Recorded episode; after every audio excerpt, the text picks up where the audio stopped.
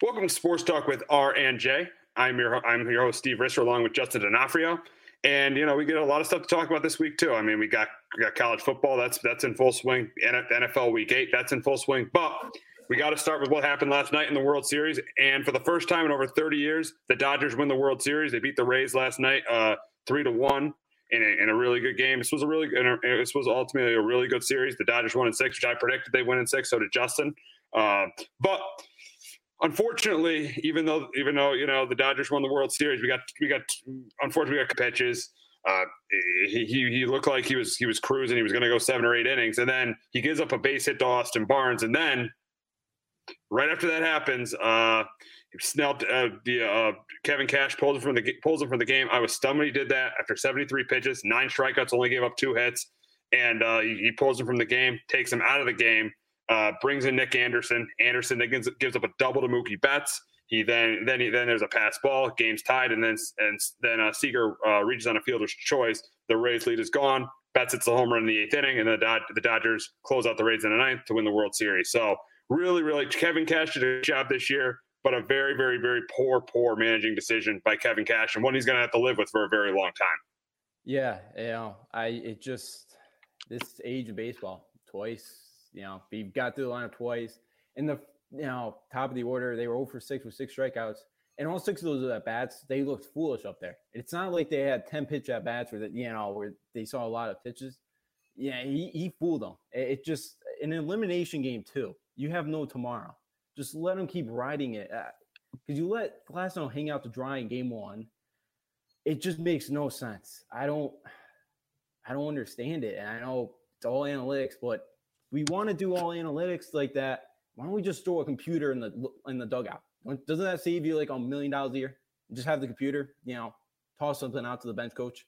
You know, I don't understand don't it. I know it, it's it, it's it's gotten to a point where it's just ruins the game kind of because you know you, you still need that gut decision. You still need that. You know, none of the the analytics don't take in the human um, emotions, and it cost her a big time because it just gave the Dodgers a boost too. It, it gave the Dodgers a boost. It gave them a sigh of relief. Okay, thank God. You know, Blake Snell's out of the game. Now they brought in Nick Anderson, who you know has now his sixth straight postseason appearance. He gave up at least one run. So you brought in a guy too, Nick Anderson, that was kind of struggling. Um, it, it's a questionable move that he's going to have to think about. I don't understand it. Oh, absolutely, absolutely. It was, it was it was a terrible move, and yeah, and you brought up the point about analytics, Justin. Just way way too much trusting analytics.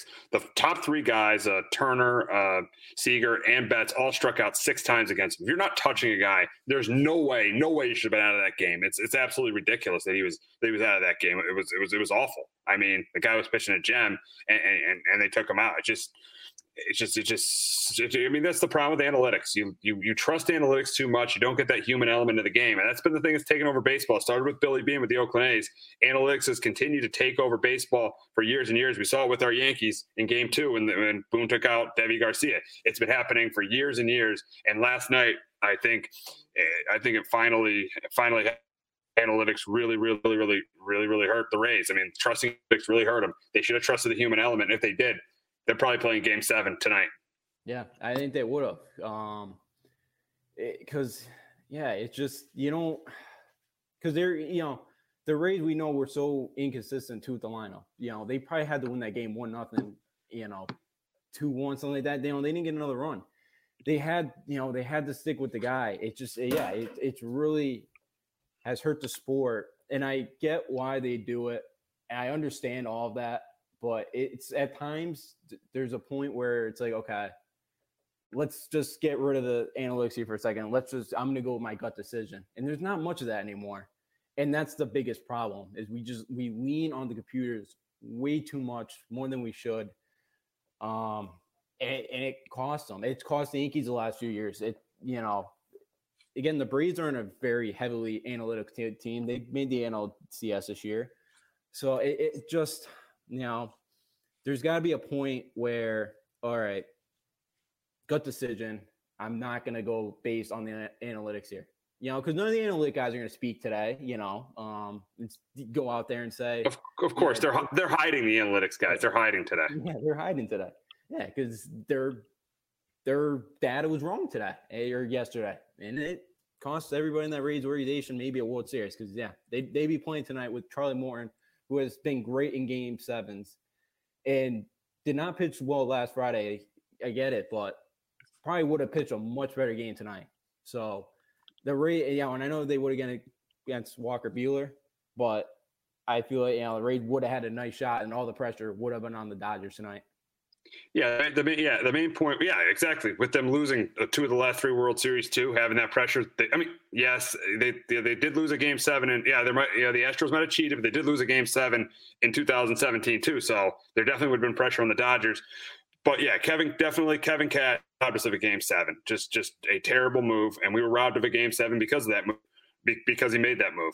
But we got to talk about another big, big story, another bad decision made by the winning team on uh, on uh, on on Tuesday uh, last night. And here's the thing: we hope that Justin Turner is okay. We I, I hope he's okay. I hope I hope he's fine. But it just seemed like just just when we thought baseball did it right, they got through this completely. They got through completely COVID free. There were no COVID tests. When we thought baseball was going to do it right, we find out after the game last night. Kevin Burkhardt tells us that uh, Justin Turner tested positive for COVID 19. And at that point, I was saying, you know, t- I feel bad for him. He's not going to be able to celebrate with his team, you know, but I hope he's doing okay. But then the part that stuns me is this guy's out there celebrating with his team with COVID 19. To me, that makes no sense at all. And I'm sorry, whoever let him on that field, working for Major League Baseball should be fired. That is absolutely ridiculous that you let a guy who tested positive for COVID 19 out on the field. And you see the picture too with Tur- Justin Turner standing right there. He's right next to Dave Roberts. He's not, he's not standing six feet apart when he's having COVID 19. This is a global pandemic, and you have this guy on the field. It makes no sense at all. And it's sad that after the after a really good World Series, this is what we have to talk about. It is, and this has been baseball this year. Yeah, he's sitting there holding the trophy and you know, and he's not even wearing the mask, and he's sitting next to Dave Roberts, his manager, who's a cancer survivor. And of course, yeah, hopefully, you know, Justin Turner's okay. You know, he's not, you know, having any symptoms and all that. But yeah, it, it's it's such a tear. It just it's just you know, it's been baseball this year though. You know, um, yeah. Oh, yeah. Then they got yeah. There's little kids out there too. Yeah, you see Joe's comment. Little kids, little kids who get get exposed to this virus. It's it's it's it's awful. It's just awful eh, that, that this that this happened right at the end of the game. I, I just I can't believe it. I just can't believe he was on the field. I, I can't either. Now they said you know security team was trying to keep him in the dugout, but they couldn't stop him. Like, well, the security team should yeah. be doing their job and making mm-hmm. sure this guy doesn't get anywhere near the field. Yeah, I, I, just don't get it. You know, not out there with the mask, just uh, holding the trophy. You know, near kids. I just, uh, it's just such a terrible thing for baseball on a day where you should be celebrating the LA Dodgers. We have to talk about this. You know, and, and for Clayton Kershaw's legacy to finally get that World Series ring. But the first thing that we have to talk about is Justin Turner getting COVID and the way he kind of and being on the field during the celebration and you know not social distancing all that it, it's just been you know it's the same story for baseball all year. You know they almost did it without it since you know the cardinals got it back in early august and biggest day of the year for baseball and this happens. It's just such another terrible look for the sport. Oh absolutely. And yes and i get you know you've been on those dodger teams that lost two world series. You've been working really really hard to get this but when when you have COVID nineteen, that stuff goes out the window. You cannot be anywhere near your employees and ex, and expose this vi- and spread this virus to your employees. You just cannot do that. I'm sorry that you know you don't want to miss out on the moment of winning the World Series, but too bad. You, you have to stay safe. You have to stay isolated if you have COVID nineteen, and th- th- that's just real. That's the reality of the situation. I mean, someone's life is a, a hell of a lot more important than celebrating with your teammates after you win the World Series.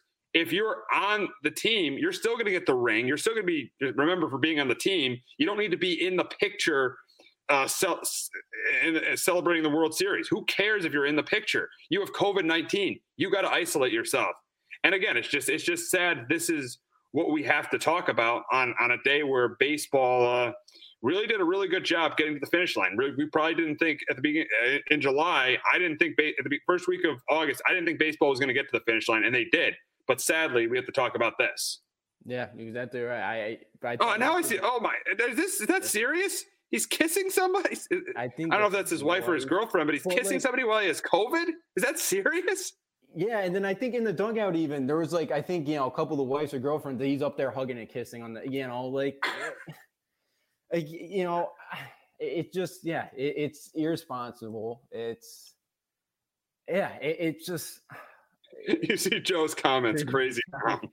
yeah, it is. It, you know, and it, it, with a virus that has killed so many people in this in, in the entire world um and yeah you gotta put kind of everything else aside and just make sure that you keep everybody else safe and healthy and not affect your whole team and and you know the families and all that it, you got to put up and i know the emotions run high you know you do win the world series i know your emotions are high and you want to be out there but you you got to be able to you got to be able to hold yourself back from all that. Be go isolate and go, you know, keep everybody else safe around you.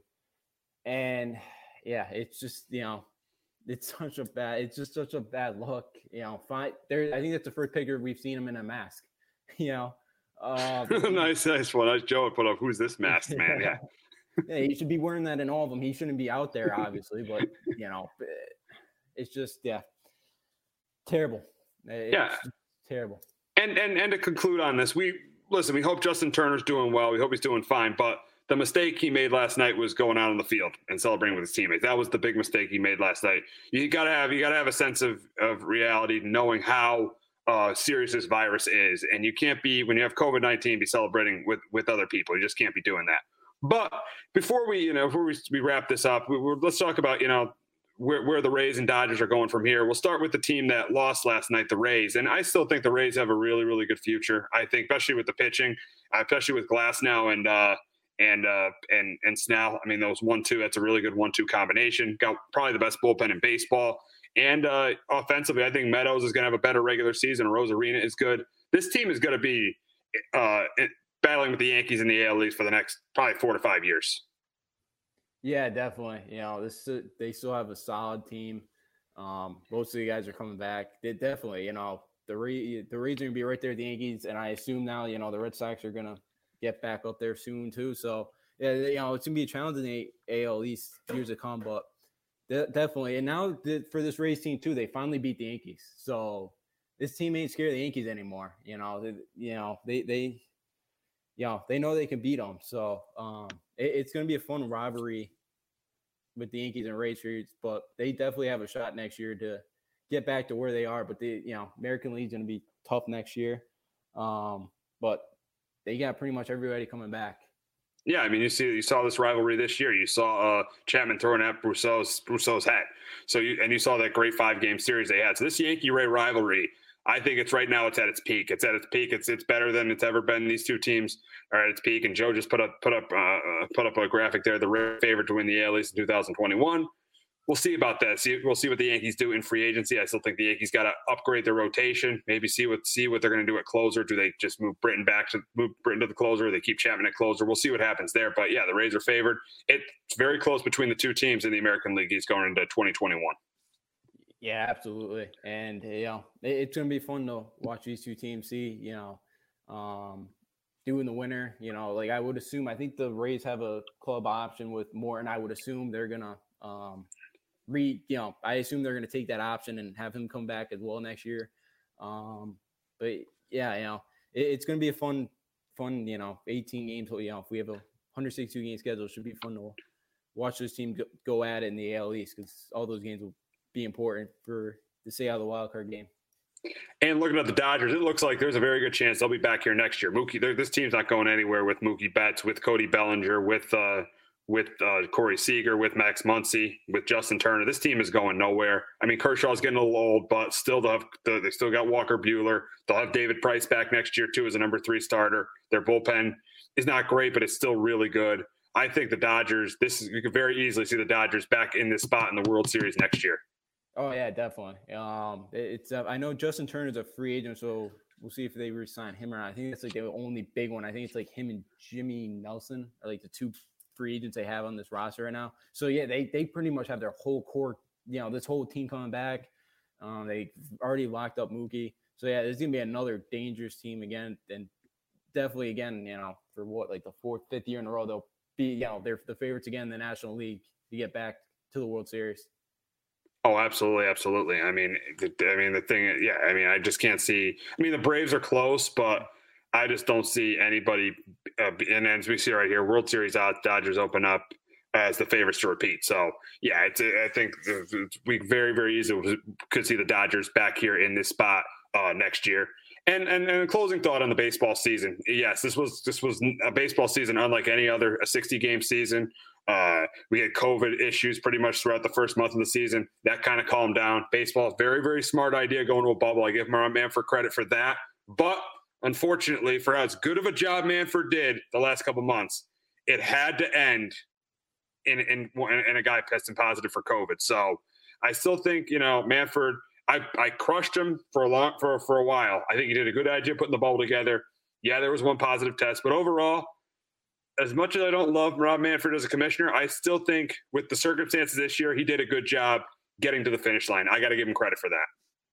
Yeah, yeah, um, you definitely do. I know end of July, it was like the first second weekend of the you know MLB season, and you know there there was you know he kind of warned everybody saying this thing's about to get shut down very soon. You know, this thing may not last till till Monday. Um, and yeah, they were able to kind of get together. You know, after all the rough patches that they had from you know trying to get the season restart, they get to the bubble, which yes was a great great idea. They almost made it through without zero um, positive tests. Unfortunately, yeah, the final night of the year. So yeah, they kind of got their act together. You know, Rob Manfred, you know, and his uh, group kind of got it together. Um, such a weird, wacky year with 60 games and able, you know, able to finish it. Kind of all that matters. But unfortunately, the final night of the year, something like this had to happen. Absolutely, absolutely unfortunate, but still, really, really good job by Rob Manfred getting to the finish line. Because I, I remember, you know, we said I said this earlier in the in the in the show. I remember, you know, first week of August, I thought there was no way baseball was going to finish their season, but they ended up doing it. So Rob Manfred overall did a good job this year. Yeah, he did. Know, um, after all the, um, you know, tough start that they had, you know, that yeah, definitely kind of finished strong. You know, finished strong. It'll be interesting to see what happens. You know, with baseball this winter, but yeah, ended up doing you know a good job getting this thing to the finish line, which nobody really thought was going to happen. Absolutely not. Absolutely not. So good job by Manfred. So we're going to take a quick break. And after that, we're going to preview week eight of the NFL. But before that, check out a promo from Baseball the Bard. Looking for a casual baseball podcast to listen to? Well, Baseball with the Bard, presented by Clovercrest Media, has just what you're looking for. Tyler Bard and Noah Cross cover a wide range of happenings in the MLB and then dive into a deep focus on the Red Sox and Yankees. Join us every Sunday at 11 a.m. Eastern Standard Time for your weekly dose of baseball with the Bard. Clovercrest Media Group presents a CMG podcast. Keys to the City. Keys to the city, baby.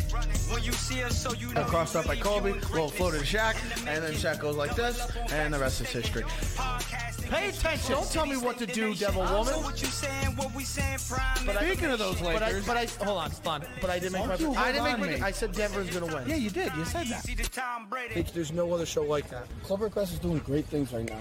Streaming everywhere. Thank you, Tyler and, uh, Trevor. Check out uh, Baseball with the Bard every Sunday. Tyler and Noah, they talk everything, everything baseball, especially Yankee, break down the Yankees and Red Sox. So check that out. And don't forget to check out Keys of the City every Tuesday and Friday. The Keys Bros do a great job, so check that out as well. We got to get to a week eight of the NFL season, and we're going to start with a big with a big move. The Buccaneers on Friday, and they signed uh, Antonio Brown. So Tom Brady, he recruited him to come to the Buccaneers. Your guy Tom Brady keeps recruiting for Fournette, you know Brown. This, this offense is getting more loaded as getting better and better as the days go on. But yeah, Tom Brady, they signed Antonio Brown to a one year deal. And uh, you know, the thing is, is here. I think that he he has to. Uh, he's to have to be. He's got to be on his best behavior because they've made it clear if a- any nonsense, he's going to be gone immediately. This is a this is a, low risk, uh, high reward deal for the for the Buccaneers. Uh, if you look now looking at this this offense, I mean Antonio Brown. Uh, Mike Evans, Chris Godwin, and Rob Gronkowski. This offense is going to look really, really, really good uh, uh, uh right now. I mean, this, right right now the Buccaneers. I'm still picking the Seahawks as the taking picking the Seahawks to go to the Super Bowl because I picked it from day one, and I'm not I'm not I'm not I'm not going off it with a quarterback like Russell Wilson. I'm not giving up on him, so I'm still sticking with Seattle to be the best team in the NFC. But to me, Tampa Bay is a very close second. But I can't I can't leave Seattle. I can't uh, not not take Seattle, but Tampa Bay is a close second. Looking at this team, I mean, I mean, you look at the defense; it's one of the top defenses in the league with Devin White, uh, uh, Lavonte David, Shaq Barrett, Ndamukong Suh. Uh, in the secondary, you got Antoine Winfield Jr. So, yeah, I mean, the Buccaneers look like. So a lot of people think they're maybe even the best team in the NFL. A lot of people think they're the best team in the NFC. So we'll see what happens there with the Bucks. But this week, the Bucks should have an easy game because they play my Giants at MetLife Stadium on Monday night. And yes, the Giants have been competitive, but the problem with the Giants all year long has been they just have not been able to close out games, and that was and that was clearly evident last week in Philadelphia when they had that 11 point lead with six minutes to go, and they gave that game away. Just another brutal, brutal loss for the Giants. But the thing is, this week is that the Giants are playing a much more talented team than the Buccaneers. Yes, the Buccaneers are going to be without are going to be without Chris Godwin. He's one of their better. Obviously, he's one of their better receivers. So in this game, I think the Giants may stay in it early. I think they'd be able to. They, they might take an early lead, may take like an early like three nothing or seven nothing lead. They might stay in it early, kind of similar to the Pittsburgh game. I think they might have the lead, maybe maybe you know in the first quarter, maybe a little bit in the second quarter, but in the second half, I think Tampa Bay is going to take over. I think they're going to run the ball for enough yards with Fournette and Jones. I think Brady will throw a couple touchdown passes, and I think I think on offense, the Giants are going to have a very very difficult time running the football against this Tampa Bay front. This is the best run defense in football, so so uh, they're going to have a difficult time doing that. And, and I think the Bucks are going to be you know getting pressure on Daniel Jones all game long. I do think that. Uh, I do think that Jones might make some plays with Darius Slayton and Sterling Shepard, who's probably going to play. So they might make some plays in that Tampa Bay secondary, as we saw last year when the Bucks played the Giants. Daniel Jones did make some plays in that Tampa secondary, but that Tampa front seven is, is too much for the for the Giants. And I got the Bucks winning on Monday night, 27-13 over the Giants. Yeah, I got Tampa 34 to 20 on the road. Um, you know, yeah, for the Giants, you know, it's just building that kind of winning culture. They got to be able to find that, you know, they get rid of the losing. You know, get you know, it, look, you know, Evan Engram catches that ball, it's they win the game. You know, it, it's kind of plays like that that have to go your way. Got to be able to make to win the game. Um, and they put well on the road. You know, again, the turnover still hurt them, but with three of them. Um, but yeah, I you know, thing on Tampa, adding AB is just uh, another weapon for Brady. You know, he's loving all these new toys. It's definitely, you know, low risk, kind of high reward because they because they have so many leaves in that locker room. They won't let AB kind of be a diva, and if he is, you know, um, that will end very very quickly. But yeah, I just I think the Giant I think the Giants will be able to score some points early on, but I think you know Tampa will still settle in like they kind of did last week against, against the Raiders, um, kind of pull away a bit, and I, I just see the the Giants having a tough time stopping um, the Bucks offense, and and then yeah, the Bucks pass rush I think could have a big day against the Giants, and Daniel Jones could be hit a lot. Oh, I think I think the I think they're going to get a lot of pressure on Daniel Jones. Andrew Thomas has been absolutely terrible this year. I don't want to be tough on a rookie, but he just he's been his head at left tackle. The, the offensive line has been one of the worst in the league. It's just going to be so hard for them for the Giants to run the ball. They're just going to the thing about the Giants is they're going to have to make plays in that secondary. I mean, I mean on, on the Buccaneers secondary, but it's just going to be hard to see them doing that, especially with Evan Engram the way he's been playing recently. He just can't catch the ball. I mean, they're just gonna, they're going to need a big game out of Slayton and they're going to need a big game out of Shepard for them to even compete in this game against Tampa Bay. And, and then also another way they would be able to compete is if they can get pressure on Brady. I think interior pressure is the key. Leonard Williams has to have the game of his life. He's got to be really good in the run game, and he's got to get pre- pressure on Brady. That's the only way the Giants compete in this game. Yeah, you know, because your defense has been good all year. It's just it's it, it's it's been good, but and listen, part of this is because the offense can't stay on the field. Mm-hmm. But it's been good. But when it's mattered the most, this defense has defense hasn't made the big stop. Two bad quarterbacks have driven down the field to score touchdowns. To, to I mean, Andy Dalton drove down the field uh, to get the Dallas got a field goal, game-winning field goal. Then uh, Kyle Allen drove down the field to, for the Redskins to get, which should have been the game-tying touchdown, but they ended up going for two. And then last week, Carson Wentz uh, gives up two drives when the Giants are up by 11 points late in the game. So the defense has been good, but it hasn't been good when it's needed to be good. Yeah, you know, it's just gotta, you know, gotta be able to finish games. But yeah, you know, it's it's definitely kind of been, you know, you don't want to put all the blame on the off, but yeah, you know, they've been defense the last few weeks too. They're pretty much all year have been on the field a lot, and it just they just wear down. I just, you know, with a lot of young pieces, I just, you know, wear down towards the end of the game. You got to, yeah, you definitely got to be able to make the stop to kind of make that next step. To, but yeah, it you know hasn't happened yet you know, I think it'll definitely come. Hopefully for them next few weeks. I know, you know, after the Bucks, you you have to Washington and the Eagles, so two games you could possibly win there going head into a bye. Um, but yeah, you know, th- this is the defense could be in for a rough one if you know the offense can't stay on the field, especially just how good this offense is. Yeah, I mean, I mean, you keep uh, the Giants' defense is good, but as Joe has said all year, if you keep this defense on the field, they're going to get exposed, and this offense will absolutely expose them. Mm-hmm. But we got to go from Tom Brady's uh, new team to his old team, and that's the New England Patriots, and they are struggling, and their offense has been absolutely terrible the last three weeks. Cam Newton has been terrible. Their skill position guys have been have been absolutely terrible as well. They have trouble running the football. They just can't do anything right offensively. And even last week defensively against the Niners, they they they they, they, they, they didn't do well either. They could not stop the run at all against the 49ers. So I mean, this is a this is a huge game this week for the Patriots. This is a game that if they don't win this game, they're not making the playoffs. They need they need this is a must win for the Patriots in Buffalo this week.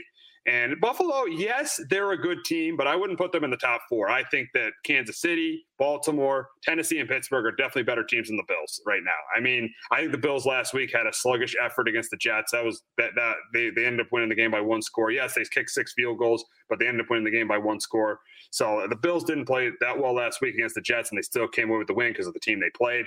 But for this game, I think this is a close, competitive AFC East battle. I think that both teams have success on the ground. I do think the Patriots have success on the ground. I think the Bills have success on the ground. I think it's a. I think that there's a lot of field goals kicked in this game. There's not a lot of touchdowns. I think it's a, it's a game where the teams move the ball, but there'll be a lot of field goals. But I'm going to take the team with the better quarterback and the quarterback that'll make less mistakes. I do think Cam's going to make some mistakes in this game. He's going to turn the ball over a couple of times. I think Josh Allen makes less mistakes than Cam Newton. And in a close, competitive AFC East game, I'm going to take the Bills to beat the Patriots 23 16. Yeah, I got the Bills 27 to 17. Um, so this is kind of what I'm thinking of Cam right now. He's had the shoulder surgery, and I know, and because he was missing guys, you know, balls are short, balls are five, six yards away from his wide receivers. Sometimes just hold on the ball too long. You know, I just don't know if it's kind of that shoulder, you know, kind of, you know, is bothering him again that, that he's had a surgery on that right shoulder. I don't know if that's it. He says it's not injury wise. Bill says it's not injury wise. I don't. That's kind of what I'm, what I'm seeing because the first few weeks he looked great, and it's kind of since he's come back from COVID, he's not been the same. Um, again, the weapons really don't help you at all. Again, I just you can't keep leaning le- leaning on a 34 year old Julian Edelman that you know every week he plays, but it seems like he's yeah he's he's not played that well this year either though. Let's be honest, he's not played that well either. No, not since that Seattle game. I, I think because he was banged up Seattle. Game, I think there's something actually really wrong injury wise with him this year, and I you know in knowing him, he's going to try to play through it all year. But um, and again, I think teams know too. That's the only guy that can beat you on the and it, for this um weapons wise. You know, he's the only guy that can really beat you.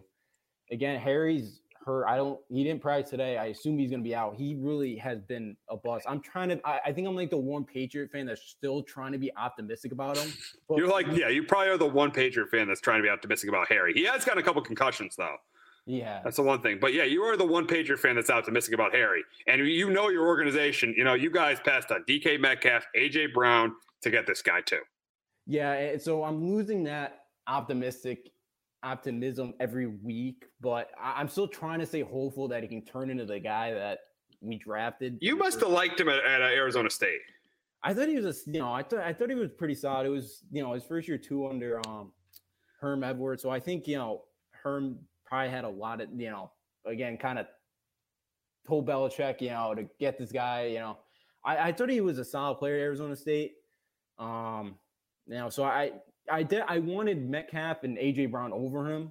You know, he was kind of the third option there, but unfortunately, we got him the first. And yeah, so far, DK Metcalf and AJ Brown have looked totally better. Everybody, uh, all the wide receivers drafted after him looked a lot better. Um, but look, you know, and then kind of the last point for me with the Pats is this defense was supposed to be the strength, especially in the secondary, and it had not been great this year. Um, now, you know, get with Gilmore's contract expi- expiring at the end of the year, um, and knowing the Patriots' way, they're not going to resign him because of the money. Oh, I could see if they lose this game, Gilmore's gone. I think they lose this game, Gilmore's gone. They trade him at the trade deadline. Yeah, I, I, you know, I would not shock me either. I don't think you're going to get a first rounder from him, but again, you could maybe try to get a second, maybe a late first rounder if it's somebody that's desperate to have one a corner in the secondary, maybe.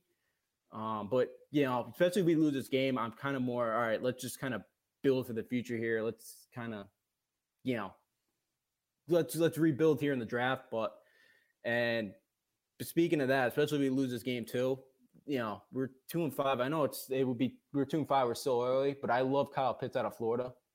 The way we're playing, it may not be out of the question that we can maybe uh, draft him. I love that Kyle Pitts on on this team, but last few weeks have been uh, very disappointing. I just never seen a lackluster effort from the Patriots like that. I never thought I would see a lackluster effort when Bill Belichick was a, as a coach like they did last week. That was absolutely embarrassing to watch. I know there's no fans at the stadium, but I'm still trying to get used to this getting blown out thing. I'm not used to it yet, and yeah, it, it just I, I would I was just shocked watching that game. I, I was hey. shocked to watch how just I just I was just shocked how bad they played. Yeah, I mean the thing. Yeah, I mean, and that's what happens when Tom Brady leaves. Tom Brady sets that level of competitiveness every single week. He makes it. He's the greatest quarterback to ever play the game. One of the greatest NFL players to ever play the game, and he sets that level of intensity every single week. You're seeing what he's doing in Tampa now. He's he's turning that around. So I mean, eh, Belichick. You here's the here's the one thing. You can debate if Belichick's the greatest coach ever. You can never debate that Tom Brady's uh, not the greatest quarterback of all time. He is clearly the greatest quarterback of all time. Because you look at Belichick, he's an, I'm not saying Belichick isn't an outstanding coach. He is, but his record is under 500 without Brady. And I know a lot of great coaches, you know, they they, they had, a lot of great coaches have to have great players with them. Obviously, Phil Jackson and Kobe and, and Jordan, great great coaches do have great players with them. But if you're going to tell me who is more responsible for the Patriots dynasty, there's no debate. It's Tom Brady over Bill Belichick because you're seeing this year. Oh, what's happening? What's what's happening right now with the what's happening with the Patriots? What's happening with the Bucks? You're completely seeing who is more responsible for the Pats dynasty. Yeah, you are starting to see that. I, you know, I never wanted to make that assumption yet, but you're you're really starting to see it because Brady did, you know, pretty much with the same weapons that they had this year and last year. You know, there's not really much change at all, and Brady won, uh, you know, 11, 12 games last year. So, yeah. You know. But granted, the defense was better last yeah. year, but still, if that that Denver game, there's no way Brady loses that game. No way at yeah. all. Yeah, and I, and I think Brady finds a way to beat Denver. Brady finds a way to beat Kansas City, and you know, again, you know, who knows? You know, they lost by 27 last week, so yeah, you know, they have Brady. You know, they, they could be sitting right now, maybe one and five, because yeah, they find a way to beat. You know, um, you you mean you mean you mean five and one? Yeah, I meant five. Yeah, yeah, I meant five. Yeah, five and one, because they'd find a way to beat. They probably find a way too to beat Seattle. You know, they they find a way to win three, four of those. You know, three of the four for their losses. So yeah, you know, they definitely do. I'd probably say four and two or three and three. I, I, at least three and three, maybe four and two for me. That, that, that, would be if they still had Brady. That would that would be my record because just because the defense isn't as good as it was last year. And, but yeah, I, yeah, yeah, but yeah, it's just yeah, it's just been a just a complete struggle for this team. It's just and and and, and again, Cam Newton's been terrible, and, and the offensive skill guys are just are, are awful on this team, and the offensive line is shaky too. So the offense has been or they're a bottom five offense. That's that's the reality right now.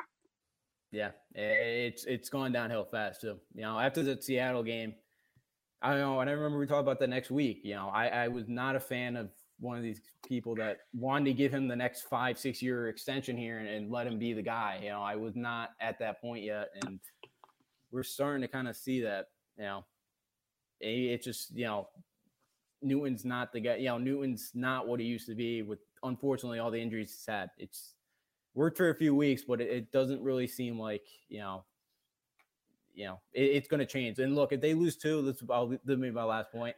I'd rather just see Jarrett Stidham play there. If you really think Jarrett Stidham's a guy, let him start playing after this game. Just yeah. just let him go. You know, just just it's and we'll find out if Stidham's actually the guy or not. Absolutely, absolutely. I think if they lose if they lose this game, I think Cam gets benched. I think I think it's over for Cam if they lose the Bills this week. But going from Cam's uh, new team to his old team tomorrow night, the Panthers play the Falcons on Thursday Night Football. And I'm going to surprise some people a little bit with this pick. I'm taking the Falcons in this game, and here's the reason why. The Panthers don't stop the run that well, so I think Ty Gurley redeem himself this week and have a pretty good game on the ground.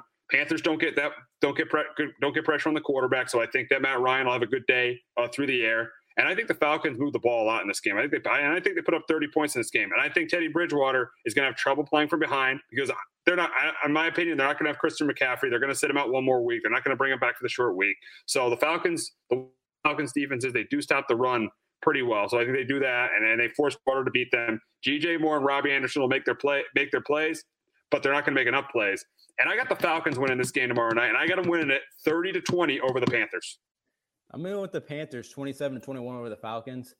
Um, you know, I think for the Falcons, they could have, they should have won last week. You know, uh, I think that that was the third loss this year that they had at one point in the fourth, in the fourth quarter where they had a 96% chance to win um, the game they lost it. Yeah, you think the Giants give away games? The Falcons give the, the, Falcons are on a whole other level. I mean, you look at the loss to the Cowboys, the loss to the Bears, and the loss uh, to the Lions at a whole other level. They're on nobody on the Falcons level of blowing games in this league or blowing games this year.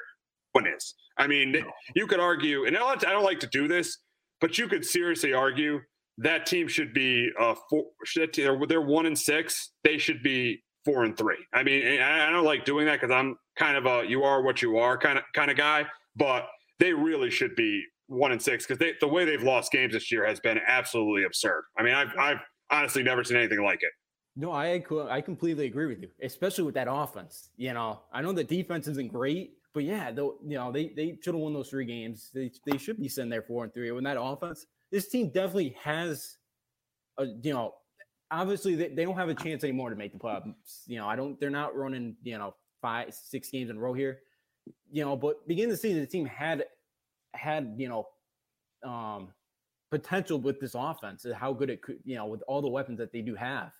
Uh, it, you know, they just cannot close out games for some odd reason. You know, um, it just they just haven't really since um Dan Quinn's been, you know, the last few years, pretty much since the Super Bowl, they really struggled to close out games. Um, but the first time, you know, I was impressed the way the Falcons ran the ball. I think Gurley had 120 yards. Um, but I really like the Panthers the way they're playing. They kind of went to Super. I know the Saints are not playing very well right now, but I think Carolina Thursday night. I like to take the home teams on Thursday nights with a short week. Um, I know it's a divisional game, but I think you know I, I think Teddy Bridgewater is going to do enough in the passing game, and I think you know he can lead him down for a game winning touchdown. Yeah, we should be trusting Justin. He he leads in picks, so we should be trusting Justin about those Thursday night games, about those about about those picks. But we'll move on to an AFC North matchup in Baltimore. And this is a big game between the uh, six six and zero oh, Pittsburgh Steelers, the only undefeated team in the league, heading to Baltimore to face the five and one Baltimore Ravens. And here's a move that no one has been talking about: is the Ravens getting Yannick Ngakoue. The Vikings last week, because of all the Antonio Brown news, you know, the Vikings traded Yannick Ngakoue to the Ravens, and this this this this is a big move. And here here's the reason why. This, this is going. This is going to go all the way to when the to the one the Ravens going to have to play the may, might have to play the Chiefs again in the playoffs. The reason the Ravens made this move was to try to beat Kansas City, and here's why they're seeing the way teams are playing Kansas City. They're daring them to run the football. And and and the next time the Ravens play Kansas City, they're not going to blitz them. Even though that the, they're the Ravens blitz the second most of any team in the league outside of the Steelers, the Ravens are not going to blitz them this time. They're going to try to get pressure with four. And having an Ngakoue paired with Calais Campbell, that the, the reason and, and maybe and and they also could play some zone coverage too in the secondary. That's the reason they made this move was to, was to beat Kansas City. That's why they got Yannick Ngakoue. Now moving on to the game against the Steelers, I think in this game I know a lot of people are picking the Steelers, but I think the Steelers are six and zero. Oh, but there, to me, there's no way the Steelers are the best team in in the AFC. Look at the teams they played, and look at the fact their quarterback is still good, but he's not in his he's he's, he's out of his prime, and and that showed last week in the second half of the season in the second half against the Titans. I think in this game, I think the Ravens without Devin Bush, I think they have success running the ball. I think this is a game where the Ravens play from in front. I think Lamar Jackson makes makes plays in this game. I think he I, don't think he turns the ball over, and I think on defense, yes, Big Ben will make his plays. In, in, this game, but I think he has a couple turnovers. I think they get pressure on him with Ngakoue and with Campbell. And this is a close competitive AFC North battle. But I'm going to go with the Ravens. And I still think the Ravens are a better team than the Steelers, and they're going to prove it this week. I got the Ravens beating the Steelers 23 17. I'm going to take the Steelers going on the road 24 21. I think this is the reason why. I, you know, if the Steelers can come out like they did in the first half in Tennessee and absolutely just blow them off the line like they did and just manhandle them up front, they definitely win this game. The thing is, I and I also think too they're going to rely a lot on the running game, and I think they're not going to rely on Big Ben to kind of win this game. I think they're going to try to keep Lamar Jackson that offense off the field. And especially, I think, you know, they can get out to an early lead and have to make Lamar Jackson throw. They're going to make, you know, and I think the Steelers too are going to make sure that Lamar Jackson will not beat them with his legs. I think they're going to force Lamar to make some make some plays with, make some plays with his arm. And I still don't know if I if if you know I trust him to do that and beat a good Steeler team. Um, I know they, you know, Devin Bush out for the year, but they, you know, they still got Watt, um, you know, and Bud Dupree up, uh, you know, up front. And I, I, you know, I'm, I'm gonna take the Steelers to go on the road. I know the say, I know they've they've kind of gone out the big leads and they've really kind of let the opponents back in. But I feel like this is the week where the Steelers play 60 minutes of football. We got an NFC North matchup in Green Bay as the Viking, the one and five Vikings head to uh to Green Bay to face I the I think it's the the five I think it's the five and one pack. I'm not sure if it's five and one or six and one. I think the five and one Packers. So the Vikings, yeah, there's one and five, five and one. We got it there. So the, the Vikings face the Packers. Second time they played this year. Uh, Packers beat them in Minnesota uh, in the opening game of the season. Uh, but for this game, I, I, think the Viking defense is absolutely terrible now that they've traded in Ngakoue. I think their, their corners are awful. I think Aaron Rodgers has a huge day against this defense, just like the first time. And, you know, the Vikings might have some success running the ball for a little bit, but they're going to get way too far behind or they're going to force Kirk Cousins to throw. And then, you know, Preston Smith and Darius Smith, they're going to get pressure on Kirk Cousins. This game's going to be a blowout. I got, I got, I got the Packers winning this game 34 17 over the Vikings. Yeah, I get the Packers 38 to 27. I think, you know, the pa- I think it's like last time, but the Packers have a huge lead in the fourth quarter. It's like, you know, the, the Vikings like score like a late touchdown here to make it respectable. Um, and I think that's kind of what's going to happen this again this time. Um, they should have Dalvin Cook back, which could help, but you know, again, I there's just no way they're going to slow down Aaron Rodgers. I know Rodgers, you know, for the most part, I know hasn't played the greatest competition really. Um, you know, I guess you know they've beaten the Saints. But I know the Bucks game he really struggled, but I really like the way Rodgers played in the rest of the game. I feel like he just has another strong performance. And last time too, the Packers had the ball for 40 minutes of that game, and I feel like they're gonna use the same formula again, um, especially to, to make sure that the Vikings cannot will not have success running the football we got the most lopsided game of the week, and that's the Jets traveling to Kansas City to face the Chiefs. And this is a game where the Chiefs could win this game by any score they want. They're just going to run the ball all over the place against the Jets. They're going to Mahomes will have probably three or four touchdown passes. And defensively, the Jets aren't going to be able to run the ball. I don't think they're able to block Chris Jones. I think he's going to dominate this game. I, I don't think the Jets. I think the Jets may score maybe ten points because the Chiefs might put their backups in. This is probably the most lopsided game of the year. I got the Chiefs winning 41 10, and it still boggles my mind why Adam Gase still has a job. I got the Chiefs 38 to 13. Um, you know, they, the Jets showed great 30 minutes last week. They, you know, yeah, yeah, yeah. And then yeah. they, they had four yards of offense. Four total yards of offense. that is that that that cannot be more pathetic. Four total yards of offense, and then the offensive genius still has a coaching job. I, that makes no sense at all. I I I, I I don't know. I just like uh, I I I am not for word yet that this guy still has a job. I just I'm telling I still believe that he runs that organization right now. I still think you know he he's the one in that organization that they can't. He's untouchable. I, I really do right now. Uh, we'll see. We'll see if you're right after the bye week. Okay, we'll guess, we'll hold we'll hold you to that statement till after. We'll see if right. you're right after the bye week. I'm holding you to that statement. All right, all right. I'm holding you to that. All right, I, I'm I'm pretty confident that if everything I see that he's the guy, you know, he's untouchable in that in that organization right now. And yeah, I, I think the Chief starters will be out by halftime, and uh, this will be one of the easier games for Patrick Mahomes and this offense. Uh, this you know, this should, this should be again the, the Jets defense has not been awful, but they, you know their their offense doesn't really help them out. But yeah, they, uh, yeah, this, this is gonna be an absolute uh, yeah, yeah. This is gonna be one of the worst games of the year. It's Tua time in Miami as the Rams travel to Miami to face the Dolphins, and this is going to be a really interesting game. I, I, I think in this game, I think that the Rams can run the ball. It's a big difference uh, from from this year to last year is their ability to run the ball with Darrell Henderson and Malcolm Brown and Cam Akers. So I think they're going to be able to run the ball against the Dolphins. I think Jared Goff will have a pretty good game. But I think Tua is going to have a good game too. I, I really do think Tua is going to play well against this Rams defense. Rams is another trip to the East Coast, so they're de- they might be a little rusty this week uh, going to Miami. So I think Tua has, has a pretty good game too. I think gets the ball to DeVante Parker and Mike Gesicki. I think Gaskin's got some yards on the ground. But I think the difference in this game is I think the Rams are going to make a play on defense. Either Aaron Donald picks off Tua or or uh, no, Aaron Donald gets a big sack on Tua, or uh, Jalen Ramsey picks Tua off. So it's going to be one of those two guys making a play on defense. And in a close, competitive game, I got Sean McVay beating Brian Flores. Got the Rams beating the Dolphins 27 20. Yeah, I got the Rams on the road 24 to 20. Um, Rams have been playing well. You know, I was impressed with the way they played against the Bears. That's, you know, that Bears defense is really good. Um, their defense played well. I know Nick Foles is not the greatest starting quarterback in the world, but I thought the defense was really, really good for that for them. Um, I, have been impressed the way Goff has been playing so far. It, yeah, that, that three-headed monster they have in the backfield, where they can go to on any down, has really benefited them in the offense. Um, and yeah, for Tua, I think he's going to be. I think he's going to be a great, great. I think he's going to be a really, really good quarterback in this league, just like we're seeing with Justin Herbert and Joe Burrow right now. But it's this isn't going to be the week that we're going to see that. I think he's going to struggle with this Rams defense. Um, you know, coming off the bye could help you know, you know, the extra week for prepara- preparation here. But I just don't. I, I see this being a really tough game to get anything going for the Dolphins, and I'm going to take the Rams go on the road 24 to 20 and move to six and two. Got a very interesting AFC matchup in Cleveland as the Raiders travel to Cleveland to face the Browns. But before that, we got to talk about the big injury the Browns unfortunately suffered on uh, on on Sunday after Baker Mayfield's interceptions. Odell Beckham tear, tears his ACL. He's out for the season. Sad because it's the second major injury for Odell Beckham in the last four years.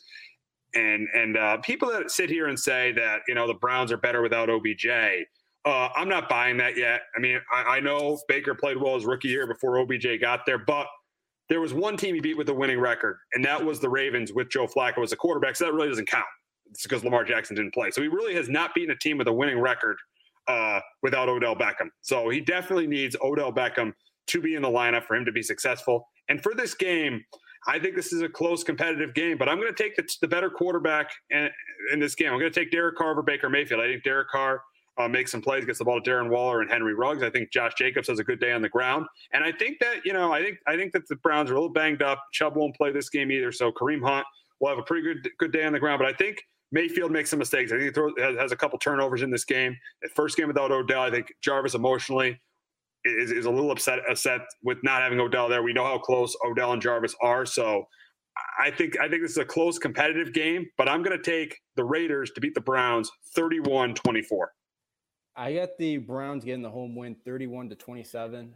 I always, you know, I, I never know what you're going to get out of the Raiders when they play an early kick a one o'clock game. Yeah, because remember the Patriot game they got blown out. They did. You know, they beat the Panthers. But they, but but but they did beat the they beat the Panthers and they did beat the Chiefs though. But that was mid, that was mid. They're in the Midwest though. Yeah, yeah. And then you know, then you go back to last year where they got actually pummeled against the Jets, and then you know, then they beat Indy on the road though. I know, like, you never know what you're going to get from the Raiders in an early kickoff. Um, but I, you know, I like the way if Baker Mayfield comes out and plays like he did kind of after that 0 for 5 start and he finished 20 for 21. I think, you know, the Browns come out and win this game. I think they put up enough points. Um, you know, definitely unfortunate what happened with OBJ, but um, you know, I you know I think the Browns are going to be able to do enough. I think they have a big game on the ground. And for the in the Raiders last week, I know they lost by 25, but it really did not feel like a 25 point loss. A couple calls went against them, and yeah, and it was a four point game in the fourth quarter too.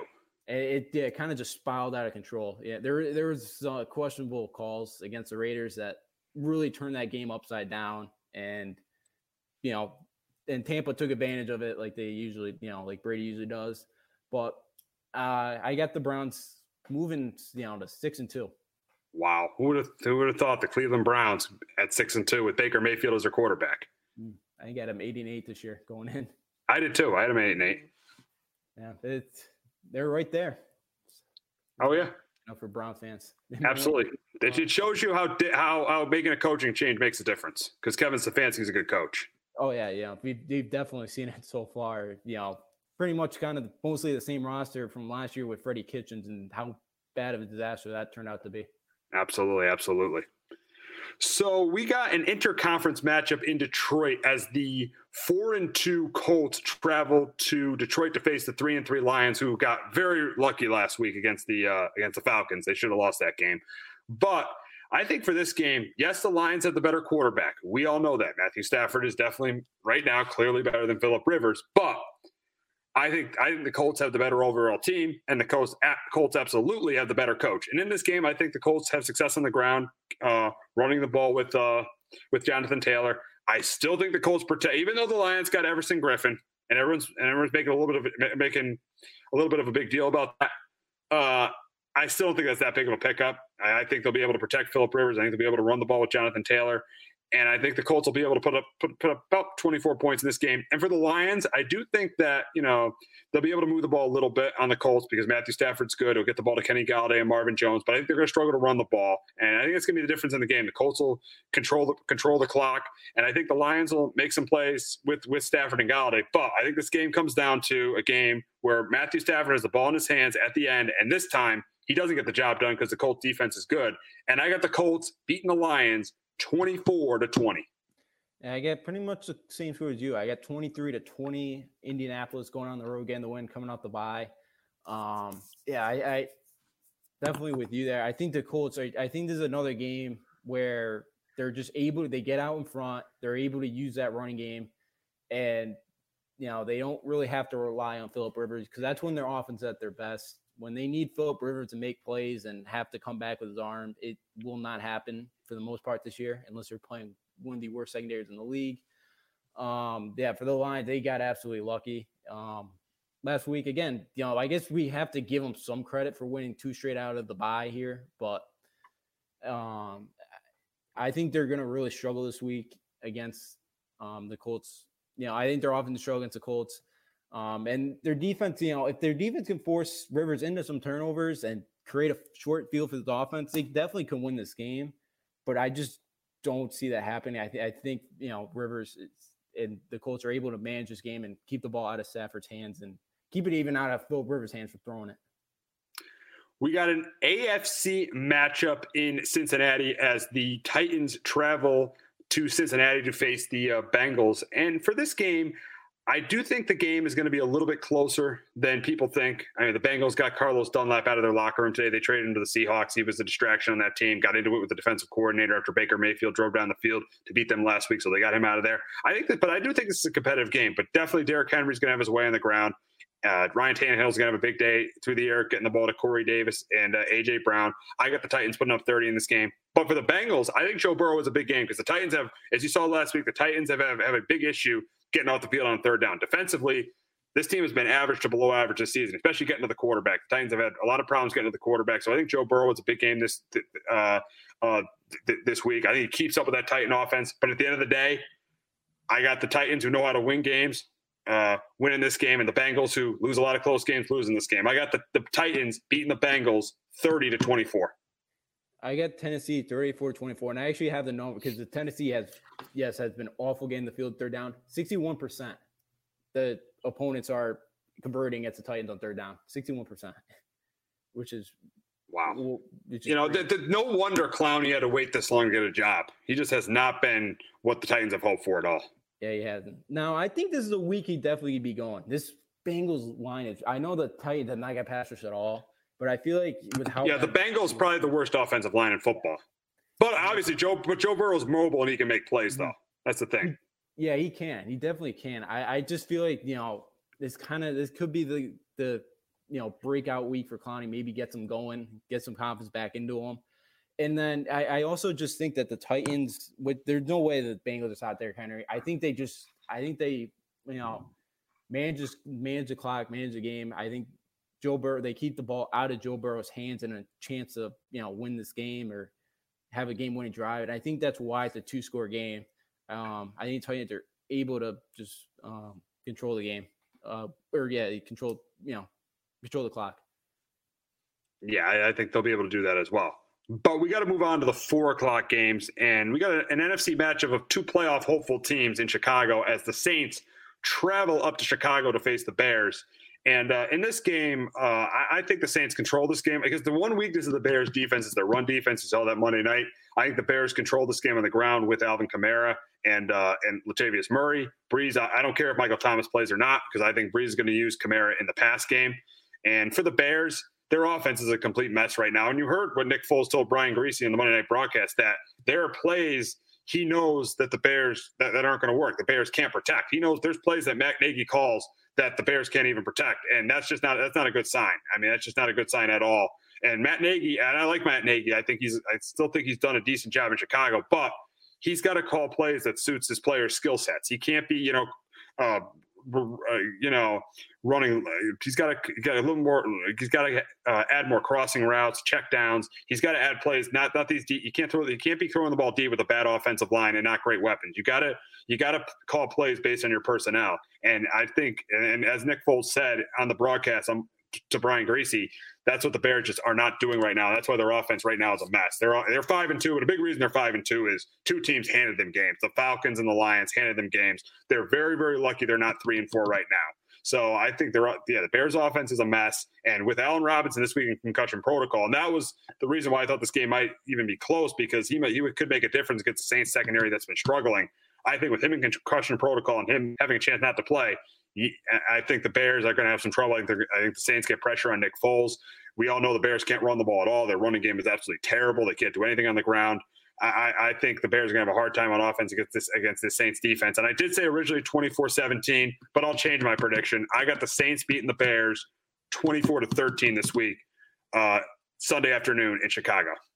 Yeah, I got the Saints going the road 21 to 16. Um, I uh, yeah, without Mike Time, they should still be able to get it done um, on the road. And the Saints, I know they're sitting there for it too, but they have not looked good at all. And I know I picked them to win the Super Bowl, and I'm I'm really re- starting to regret that choice right now. Um, I mean, listen, listen, listen. They're still a good football team. They are. I mean, Brees isn't the quarterback he once was, but he's still pretty good. Alvin Kamara is one of the top backs in the league. They have been playing without Michael Thomas, but they're still four and 2 mm-hmm. The only issue is defensively, the back end has really struggled. Still got a really good front seven though. They're still let's let's let's say yes, they're not as good as people thought because their roster's not as good as people thought, but they're still a Super Bowl contender. Yeah, you think so? I'm not. I don't know. I'm not. I need to see. They're still like. They're still like. They're, I know. I mean, they're they're still a contender. I mean, they still can make a run. I think. I, I, I agree. They can make a run. I just don't see it really happening at this point. I, I you know I just need to see a full 60 minutes from the team. I have not been impressed with this team at all. Um, you know, again, that Monday night game they should have lost against the Chargers. You know, um, they lost to the Raiders on the road after you know they had a strong first quarter. You know, and then kind of just fell apart after that. Um, it's kind of disappointing too to see Michael Thomas be an issue in that locker room now too. You know, because he was, you know, um, he's always a quiet kind of guy. Yeah, and I and I've heard rumors they they might trade him. They may, it, it might not be the injury there. He might just be such a uh, pain in the neck in that line that the, that the Saints just can't take it anymore. Wow, wow. Who would have thought that a year ago? I know he was considered. I, he was considered before the season one of the best receiver football. Yeah, yeah, he was, and it yeah, it, it's it's weird what's going on with him. He, you know, he's never been like this till this year, so I I just don't know what's happened. You know, it, it's crazy to think about. And man, if they trade him, that will be some big big news, and you know, could change a team's future right there. You know, whoever he go, whoever possibly could land him if they trade him. Um, but after the Bears, I think you know the defense definitely keeps them in it. They're often just cannot make plays. Nick Foles is not a great starting quarterback at all right now.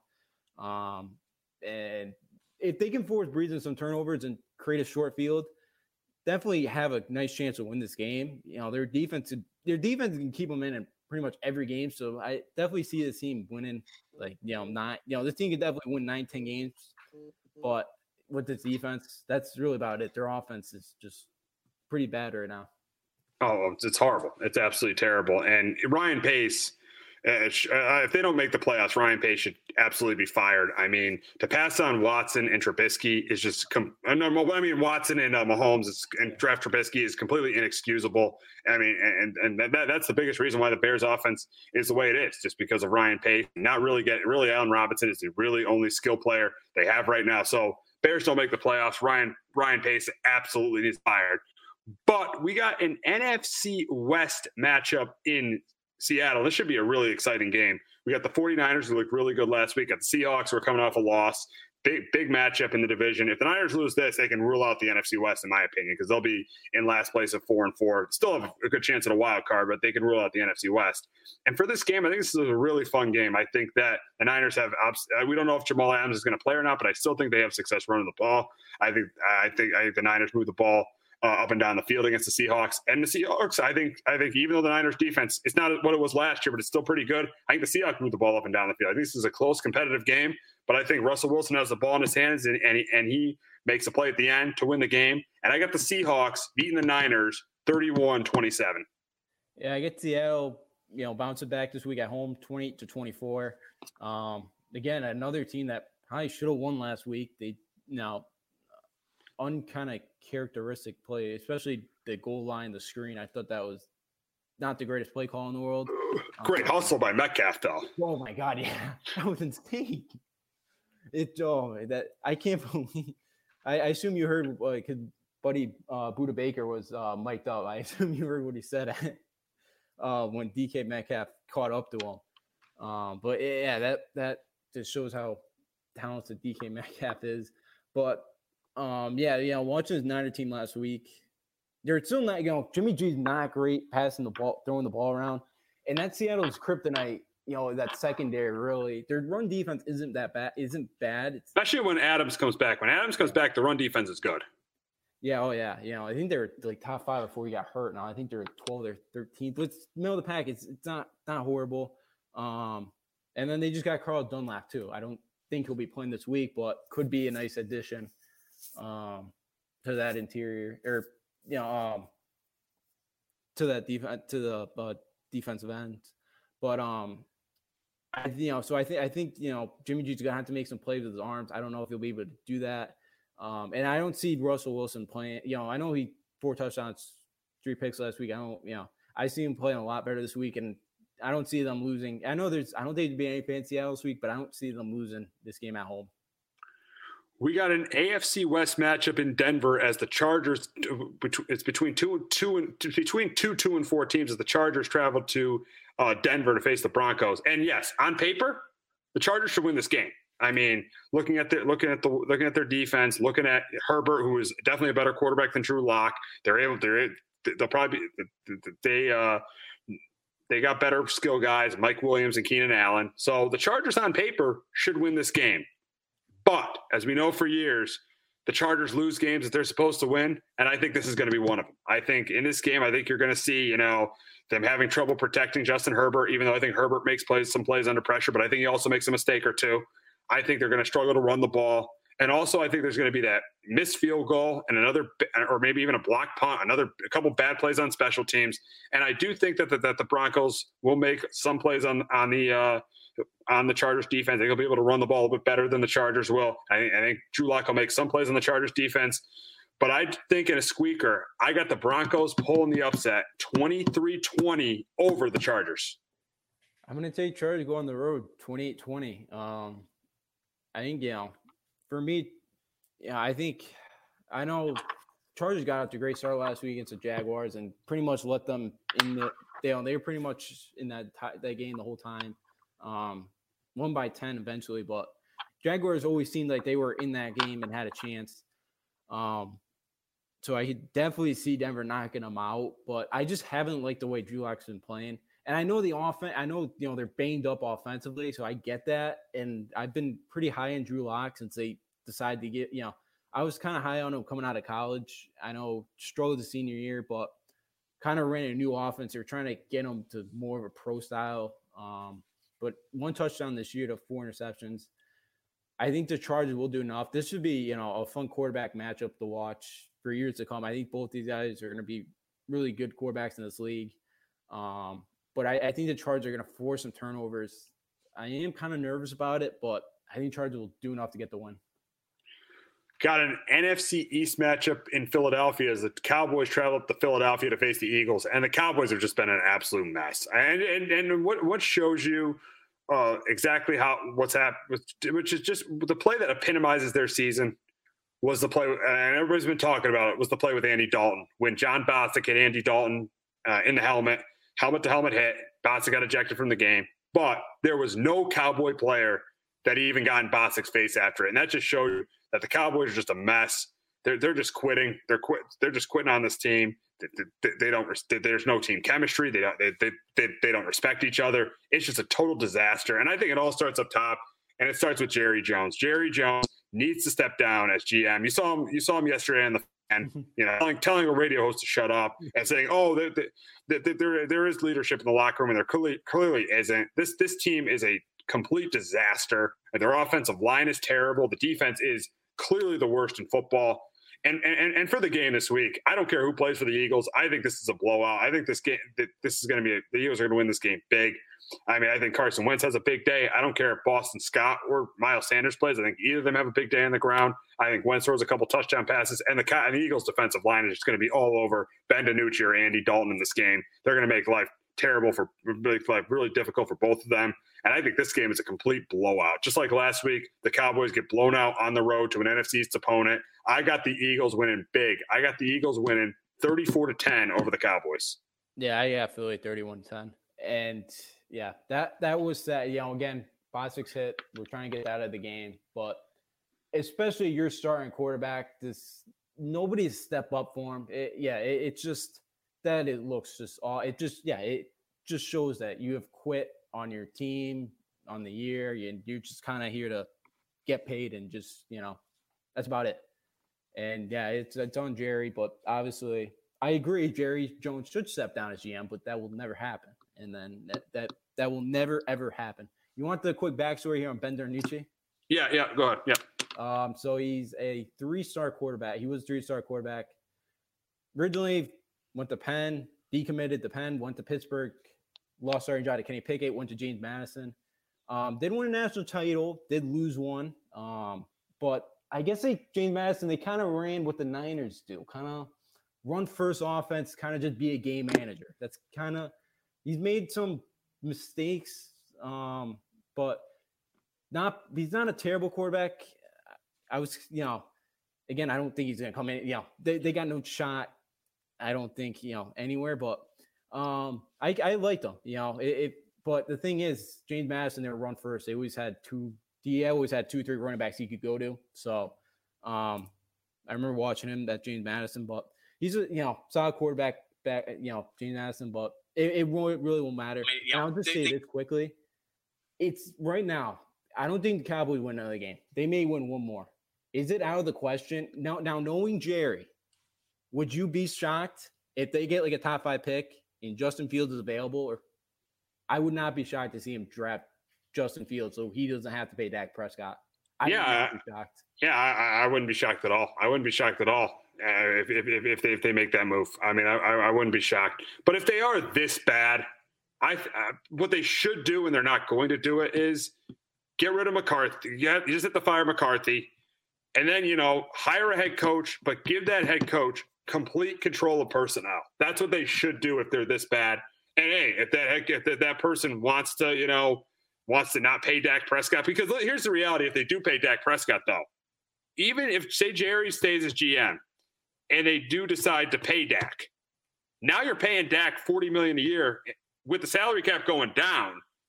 How are you ever going to get better on defense or get better on the on the offensive line because Tyron Smith is done after this year. He's probably going to retire. So how are you going to get better on the offensive line or get better on defense if if if if if if, if you end up paying Dak Prescott? I still think even if they pay Dak Prescott, and Dak Prescott's clearly a top ten quarterback, if they're if they end up paying them, they're still going to be an eight, eight, nine, and seventeen. But say you do draft Justin Fields, then you don't have to deal with that $40 million cap hit, cap hit, and then you could build the team around Justin Fields. So it's going to be a very interesting discussion. Say that the Cowboys have, you know, a top three pick and Justin Fields is there. What do you do if you're the Cowboys? Yeah, I, I agree because it's not just one part. They need a lot of help, pretty much, you know, off in the line, the defense. Yeah, they need a lot of pieces. And, you know, and Jerry, yeah, Jerry just throws out contracts anybody. You know, it, I mean, he's paid two of those guys on the defense and hasn't paid Dak Prescott yet. And then, um, and then, the, the, if he would have paid Dak Prescott earlier, maybe he'd be able to spread the money around, and they would have been able to pay to Byron Jones. And that was a huge loss. Byron Jones was a huge loss because the Cowboys' corners are absolutely pathetic. Yeah, yeah, it would have been smart, but again, Jerry, Jerry does things his own way. Jerry, you know, it, but it doesn't shock me that Jerry's way. And it's it's has big time costs. It has come back to haunt Jerry Jones right now because his team is absolutely pitiful and they're an absolute joke right now. And this is the Dallas Cowboys. Yeah, this this is supposed to be America's team. It's supposed to be, you know. Yeah, but let's let's be real. In your lifetime, have the Cowboys really been Super Bowl contenders? No, they've never been. The last time the Cowboys had probably truly been Super Bowl contenders was in 1995 when when when when Jerry Jones had Jimmy Johnson's players since yes, they've had their 13 and threes these in like 07 and 2016 and 12 and 4 in 2014, but you never consider them Super Bowl contenders because you always have that thing ingrained in your head. As long as Jerry Jones is the general manager, this team, yeah, they might win a division. They might win a division. They might win a playoff game, but this team will never get to an NFC championship game or will never win a Super Bowl or get to an NFC title game with Jerry Jones as the general manager. No, that that is completely right. Yeah, I've thought about that. You know, that's you know, it's the first few years I kind of saw Romo and kind of just the way I've learned. You know, I've heard from Jerry Jones and all that. You know, and just what the Cowboys have all been about. Yeah, I definitely agree. They will never be a Super contender until he decides that he's not GM anymore, and I don't think that will ever happen until you know he passes on. I, you know, I will eh. never see that. I will never see that happen. I don't. It, it, it probably won't. It, it, it probably won't. But we got we got to move on to college football, and we got a humongous, humongous story in college football that just came up today. The Wisconsin Nebraska game has not just been postponed; it's been canceled, and and that's crazy. That's that's crazy now. And, and the Big Ten they left themselves no wiggle room. I mean, they had an eight game. They were going to play eight games in eight weeks to try to you know to try to salvage a season which they originally canceled then they brought back. They, they, when you leave yourself no wiggle room you get into the situation now. And here's here's here's a good example for like you know for for the for the big ten and especially in wisconsin's league. I'm just gonna throw a random team out there. Throw, i'm gonna throw like purdue. Say purdue because they got rondale moore. Say somehow they their one loss that they win every they win all their Big Ten games. I don't know who they what their schedule is, but say they win all their Big Ten games, and the one loss is to Wisconsin, but they have a they they're ahead of Wisconsin by like a half a game. Their Big Ten record is seven and one, and Wisconsin's a six and one. Who goes to the Big Ten championship game? That that that, that that's what's weird about the situation, and that's why it was very risky not leaving any wiggle room in the schedule because now you got a problem like this. The thing with the SEC, the Big 12, and the ACC is they have wiggle room. The Big Ten has none, and now they face their biggest challenge with this game getting postponed. Yeah, uh, and now I'm going to bring up this point too. Wisconsin now you cancel that game, and the way I saw them play Friday night, this is a team that can win the Big Ten and you know could possibly be in the running for college football playoffs. They already canceled the game. Who know? I you know we don't know what the committee is going to think about teams that only play seven, you know, you know seven games. You know, we don't really know what they're going to think of the Big Ten and Pac-12. It really it really hurts this league. You're exactly right that they have no no way to reschedule games. It, it's gonna hurt, and especially the first domino that falls is Wisconsin.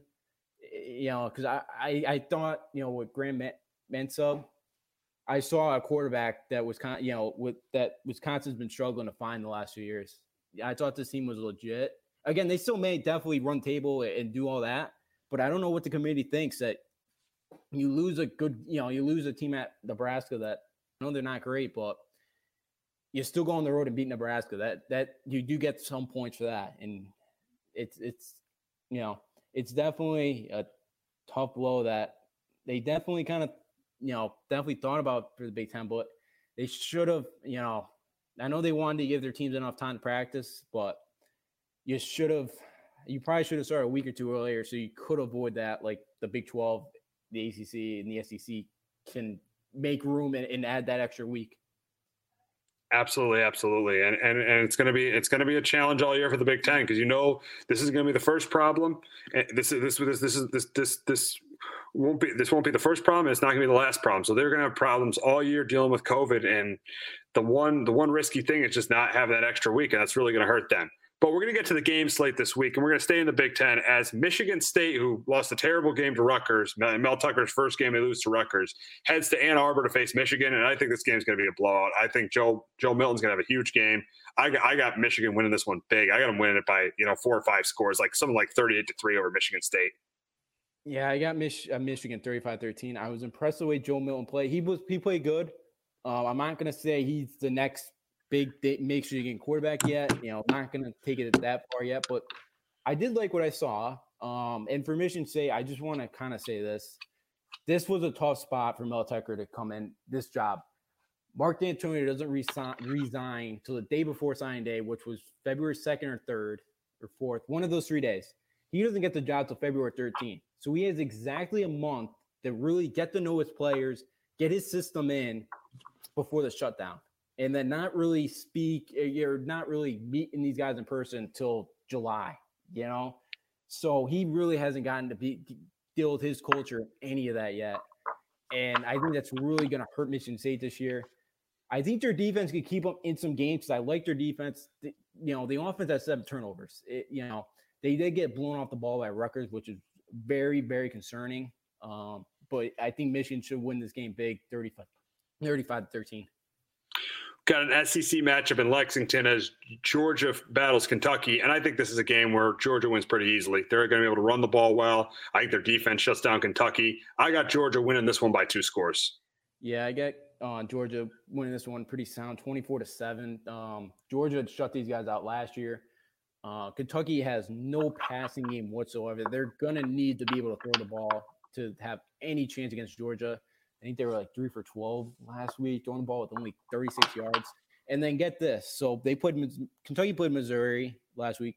Larry Rountree, the third, Missouri's running back, ran the ball 37 times. Kentucky's offense only ran 36 plays. So their offense or defense was on the field for 42 minutes last week. I could see something like that again. As long as Stetson Bennett manage the game, they run the football, they should wear out this um, Kentucky defense. Kentucky's D is pretty good. They they can make some turnovers and keep them in the game, but I feel like Georgia's not really going to throw the ball too much against these guys, and that's going to hurt the Wildcats in this one. We got an AAC matchup in Cincinnati as Memphis faces uh, Cincinnati, and I think this is a close competitive game. But I'm going to go with the go with the Bearcats close over Memphis. Yeah, I got Cincinnati win this one 35 24. I'm telling I think Cincinnati is definitely a team that they run the table here. They could sneak in as that four seed. I really believe it. I think they're good enough. I love Luke Fickell as a head coach. I think that guy can get any Power Five job he wants this offseason if he wants a Power Five job. Um, and they absolutely demolished SMU last week. And SMU is a good team. That is a real. That's a good football team. That's a top 25 team. Um, they ran for 300 yards against them. Dennis Desmond Ridder has to make some plays this week. They're not going to be able to run the ball 300 times because that's Missouri's. I mean, Memphis is kind of one strength on defense. They cannot stop the passing game. Um, but this should be interesting. Cincinnati defense really good. Brady White, 17 touchdowns so far in four games. He's going to be fun to watch uh, against this defense. But I think Cincinnati's defense is a difference maker in this game. Big 12 matchup in uh, in Stillwater as Sam Ehlinger and the Longhorns faced Chuba Hubbard and the Oklahoma State uh, Cowboys, and I'm I think this is another close competitive game. But I'm going with the better coach. I'm going with Mike Gundy's team and Chuba Hubbard over the Longhorns. Yeah, I got the Cowboys uh, winning this one 31-24 at home. I think for Texas, Sam Ehlinger again last week just inconsistent. Um, they played a good Baylor defense, but on the other hand, you know their defense played well, but Baylor's offense is very it's not very good. It's a mediocre. Um, Again, maybe it's kind of a confidence boost maybe for Texas defense, but Um, Oklahoma State has won seven last 10 meetings against the Longhorns. I think that moves to eight, eight of the last 11. And Oklahoma State's defense is legit. They're only giving up 12 points a game so far in Big 12 play. I think Tylan Wallace and Chuba Hubbard are going to make some big plays against Texas. Um, their defense is not good. I'm going to go with the uh, Cowboys, 31 24 at home. We got the big uh, big game on Saturday night. Would have been a bigger game if Penn State closed that game out against Indiana, which they had no business losing that game. It was a terrible loss to Indiana. You know, Indiana's a good team. There's no way Penn State should have lost that game to Indiana uh, last week. I mean, you're up 21-20 late in the game. Devyn Ford, just take a knee before you get to the goal line. Don't score, don't score that touchdown and give Indiana another chance. And they tie the game and they win on that crazy play. Uh, just a, a, terrible loss for Penn State. A typical James Franklin loss for Penn State uh, uh, uh last week. And in this game, I do think that you know I, I do think they're competitive early with uh, with with Ohio State. I do think their defense, you know, c- contains Fields early in the game. You saw last week Ohio State struggled to run the ball and stop the run in the first half. I do think Penn State has a little bit of success running the ball. I think Sean Clifford has some success. He runs the ball successfully. I think there's some with with uh, Devyn Ford and uh, Noah Cain that they can run as Ovi just commented, it happens. It sure does. That was a brutal loss as a Penn State fan. You know, a brutal loss last week. As a, I'm a Giants fan and a Penn State fan, so I had two brutal losses last week. But yeah, but just you know, and I think in this game, you know, obviously I said I think Penn State on the ball a little bit will run the ball well early. I think Sean Clifford some plays early. I mean, there's no way Sean Clifford could throw those two interceptions that he did last week and compete with this Ohio State team. There's no way that could happen. Clifford's got to play mistake free to win this game. I do think he makes a mistake though in this game, and I think Clifford has a tough time keeping up with Justin Fields. I think the game's close at the beginning, but I think Ohio State pulls away in the second half, and I got Ohio State beating my Penn State Nittany Lions 34 to 20. Yeah, I got Ohio State going the road, and it stinks too. This would have been the whiteout game. This would have been, you know, absolute great atmosphere, you know, two for Saturday night, which definitely would have helped Penn State a little bit too with the home field advantage. And I um I actually heard this this morning. Noah Cain's actually out for the season with a knee injury or a leg injury. So Penn State's running, you know, backfield gets even shorter now. Um, so now you're going to need Ford now to be that number one guy in the backfield. I assume he's going to be the one. But yeah, State, uh, Ford was mo- was mostly Ford last week. Cain, pl- yeah. yeah, Ford, Ford mostly played last week. Yeah. So yeah. Um. So yeah, he'll definitely be the guy this week. Um. But yeah, you guys had no business losing that game. Two, you guys gave up only 211 yards, and then yeah, the three turnovers, the three missed field goals. It just, yeah, that that was a James Franklin kind of coach game there. They just kind of just shot themselves in the foot. Oh, Ovi just commented too. Third quarter, Ohio State will be running away with it, which I could very easily see yeah. see that happening. I, I could, you know, and Sean Clifford, um, because you know, Ohio, you know, um, Luke McCaffrey, I think, ran for 87 yards, and the, the Nebraska quarterback, and then Adrian Martinez ran for you know 90 yards, I believe. So Sean Clifford could, you know, I think he'll be able to run the ball, and that's the concern I have with you know Ohio State is they don't have that great running back this year.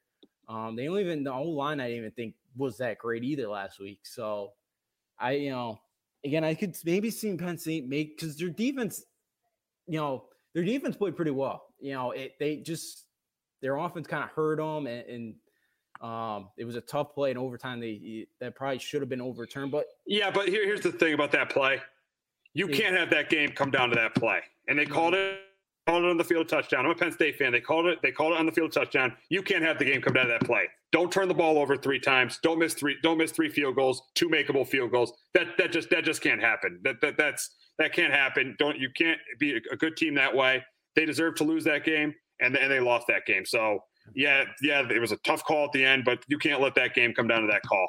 Uh, that just can't happen. Yeah, I know. Yeah, yeah. You guys should have won that game in regulation by you know, a, as you know, you make those three field goals. You know, um, don't turn the ball over. Yeah, it's it's a much different story this week. Um, it's going to be interesting how Penn State comes out too in this game after last week because they lose this game you know. Oh, they're it's it's done. They're, they're over. It's over. They lose this one. There's there, there's no way. And there's and I think they're going to lose this one. They just uh, James Franklin really outside of that one win against Ohio State, he's never really had a signature win since he's been at Penn State. Mm-hmm. No, he hasn't. You know, now this wouldn't be an absolute huge one for him, but I, I don't see that. I just see this Ohio State team a little bit too much for him. It would really help to have you know a Journey Brown this week and Micah Parsons, but um, I don't know if that would still even, you know. Yeah, the game would be closer, but I don't think it would matter because I think the quarterback on the Ohio State has the much better quarterback.